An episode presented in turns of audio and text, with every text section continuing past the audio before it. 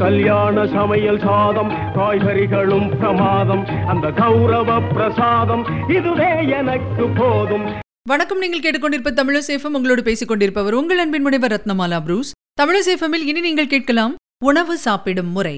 அந்தார பஜ்ஜி அங்கே, சுந்தார சொஜ்ஜி இங்கே, அந்தார பஜ்ஜி அங்கே, சுந்தார சொஜ்ஜி இங்கே, சந்தோஷம் மீறி பொங்க இதுவே எனக்கு திங்க. பொதுவா எல்லாருமே 3 வேளைக்கும் விதவிதமா சாப்பிடறது வழக்கம். எப்படி சாப்பிடணும், எவ்வளவு சாப்பிடணும், எப்போ சாப்பிடணும் அப்படிங்கறத மருத்துவம் பலவிதமா சொல்லி தந்திருக்கு. இப்ப நம்ம பார்க்க போறது சாப்பிடும் முறையை பற்றி நம்முடைய ஆன்மீகம் என்ன சொல்லுது அப்படிங்கறத தான் பார்க்க போறோம். நம்முடைய முன்னோர்கள் வகுத்த உணவு பழக்கங்கள் எந்த அளவுக்கு நம்முடைய உடல் ஆரோக்கியத்துக்கு பயனளிக்குது அப்படிங்கறத தான் பார்க்க போறோம். சரி, சாப்பிட்றது எப்படி? உணவுதான் நம்முடைய உடலை வளர்க்குது, நம்முடைய உயிரை காக்குது அப்படிங்கிறது எல்லாருக்குமே தெரிஞ்ச விஷயம் தான். இதனால்தான் திருமூலர் என்ன சொல்றாரு அப்படின்னா, உடம்பை வளர்த்தேன் உயிர் வளர்த்தேனே அப்படின்னு சொல்றாரு. உடல் ஆரோக்கியமா இருக்கணும் அப்படின்னு சொல்லிதான் நம்ம எல்லாம் சாப்பிடுறோம். அதனால நம்ம சாப்பிடக்கூடிய அந்த உணவை ரொம்ப ரொம்ப கவனத்தோட தேர்ந்தெடுக்கணும். நம்ம சாப்பிடக்கூடிய சாப்பாடும் நம்முடைய மனசும் தான் நம்முடைய வாழ்வை தீர்மானிக்குது அப்படின்னு சொல்லலாம். ஏன்னா நம்ம இயங்கணும் அப்படின்னா நமக்கு ஒரு ஆற்றல் தேவைப்படும். இந்த ஆற்றலை எது தருது அப்படின்னு பாத்தீங்கன்னா நம்ம சாப்பிடுற அந்த உணவு தான். இந்த ஆற்றல் எப்படி கிடைக்குது அப்படின்னா உடலுக்கு நாம் ஊட்டச்சத்துக்களை கொடுக்கறது மூலமா தான் கிடைக்குது.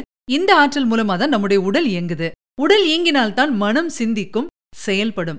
அதனால்தான் நம்முடைய வாழ்வியை தீர்மானிக்கும் உணவை பற்றி நம்முடைய முன்னோர்கள் சொல்லும் நம்பிக்கைகளை நிச்சயமா நம்ம தெரிஞ்சுக்கணும். நம்முடைய ஆன்மீகம் என்ன சொல்லுது அப்படின்னு பாத்தீங்கன்னா காலையிலையும் ராத்திரியிலையும் 2 வேளை மட்டும்தான் சாப்பிடணும் அப்படின்னு சொல்லுது. ரொம்ப கஷ்டமான விஷயம்தான், இருந்தாலும் ஆன்மீகம் இதைத்தான் வலியுறுத்துது. என்ன சொல்லுது பாருங்க, 1 வேளை உண்பவர் யோகி அப்படின்னும், 2 வேளை சாப்பிட்றவங்க போகி அதாவது உல்லாசி அப்படின்னும், 3 வேளை சாப்பிட்றவங்க ரோகி அதாவது வியாதியாளர் அப்படின்னு சொல்லுது. இதை வச்சு பார்க்கும்போது 3 வேளை உணவு அப்படிங்கிறது பிற்காலத்தில் சேர்க்கப்பட்ட பழக்கமா தான் இருக்கும் அப்படின்னு நம்ம சொல்லலாம். ஒவ்வொரு தடவையும் நம்ம சாப்பிட்றதுக்கு முன்னாடி அந்த உணவை கொடுத்த கடவுளுக்கு முதல்ல நன்றி சொல்லணும். சரி, எந்த திசையை பார்த்து உட்காந்து சாப்பிட்றது? கிழக்கு திசை நோக்கி சாப்பிடலாம். இதனால என்ன ஆகும் அப்படின்னு பாத்தீங்கன்னா கல்வி, திறமை, கலைகள் இதெல்லாம் வளரும் அப்படின்னு எழுதி வச்சிருக்காங்க. மேற்கு நோக்கி அமர்ந்து சாப்பிட்டால் செல்வம் பெருகுமா, பீடை ஒழியும் அப்படின்னு சொல்றாங்க. தெற்கு நோக்கி உட்கார்ந்து சாப்பிட்டீங்கன்னா அழியாத புகழ் உண்டாகும், சொல்வன்மை பெருகும் அப்படின்னு சொல்றாங்க. ஆனா வடக்கு நோக்கி மட்டும் சாப்பிடவே கூடாது. அப்படி சாப்பிட்டா என்ன ஆகும் அப்படின்னா நோய் வரும். அதனால வடக்கு திசை நோக்கி உட்காந்து சாப்பிடவே கூடாது. கிழக்கு திசை பாத்தீங்கன்னா இந்திரனுக்கு சொந்தமானது அப்படின்னு சொல்றாங்க. இதனால அவருடைய கட்டளைக்குட்பட்ட புதனும் குருவும் அறிவு கொடுப்பாங்களாம். மேற்கு திசைக்கு அதிபதி யார் அப்படின்னு பாத்தீங்கன்னா மகாலட்சுமி. அதனால செல்வத்தை வாரி வழங்குறதுல ஆச்சரியமே கிடையாது. வடக்கு திசை ருத்ரனுக்கு உறைவிடம், அதனால அது நோயை உருவாக்கும் அப்படின்னு சொல்றாங்க. தெற்கு திசை யமனுக்கு உரியது, தர்மத்தின் தலைவன் தான் யமன், அதனால நீங்காத புகழை தருவாராம். அதே மாதிரி உங்களோட வீட்டை தவிர உறவினர், நண்பர்கள் வீட்டுல எல்லாம் சாப்பிடும்போது மேற்கு திசையை பார்த்து உட்காரக்கூடாது. அப்படி உட்கார்ந்தா என்ன ஆகும் அப்படின்னு நீங்க கேட்கலாம். அப்படி சாப்பிட்டா அந்த உறவு கெட்டுடும் அப்படிங்கிற ஒரு நம்பிக்கை இருக்கு. சாப்பிடும்போது எப்பவுமே ஒரே ஒரு விஷயத்தை கவனமா வச்சுக்கணும், உங்க கையால தான் சாப்பிடணும். சுத்தமான கைகளால சாப்பிடும்போது எந்த நோயுமே வராதுங்க. இது மட்டும் கிடையாது, கையால சாப்பிட்டீங்கன்னா ஜீரண சக்தி அதிகரிக்கும், மனசுல வச்சுக்கோங்க. உணவை நீங்க கையால சாப்பிடும்போது உடலின் நரம்புகள் எல்லாம் நாம சாப்பிடுறோம் அப்படிங்கிற செய்தியை மூளைக்கு அனுப்புதான். இதனால ஜீரணம் ரொம்ப ரொம்ப எளிதா நடைபெறுது அப்படின்னு சொல்றாங்க. இது எந்த ஸ்பூனோ குச்சியோ தரது கிடையாது. அதனால கையால சாப்பிடுற பழக்கத்தை ஏற்படுத்திக்கோங்க. விரதம் முடிக்கும் போதும் சந்திர சூரிய ஆதிக்கம் அதிகம் இருக்கும் நாட்கள்லயும் அசைவத்தை தவிர்க்கிறது ரொம்ப ரொம்ப நல்லது. இது ஆன்மீகம் மட்டும் இல்லைங்க, அறிவியலுமே சொல்லுது.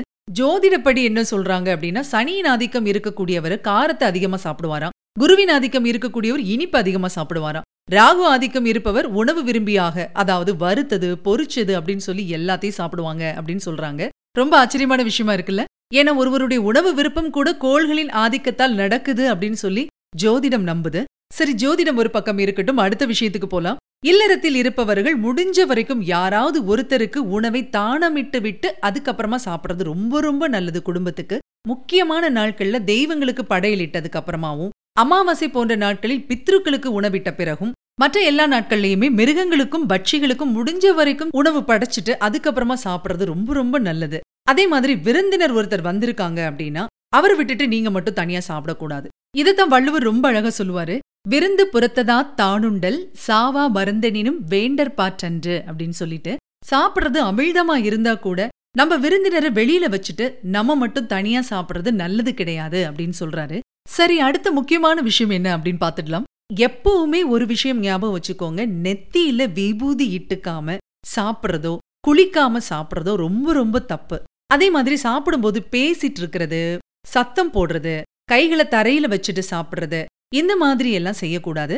அதே மாதிரி சாப்பிடும்போது நம்முடைய உணவை சிந்தவே கூடாது, அலட்சியமா சாப்பிடக்கூடாது. விரல்களை தாண்டி உள்ளங்கை நனையிறது கூட சாப்பிடும் முறை அல்ல அப்படின்னு சொல்றாங்க. ஆக சாப்பிடும்போது மற்றவங்க முகம் சுழிக்காத வகையில நம்ம சாப்பிடணும். இவ்வளவுதான் உணவு சாப்பிடும் முறை.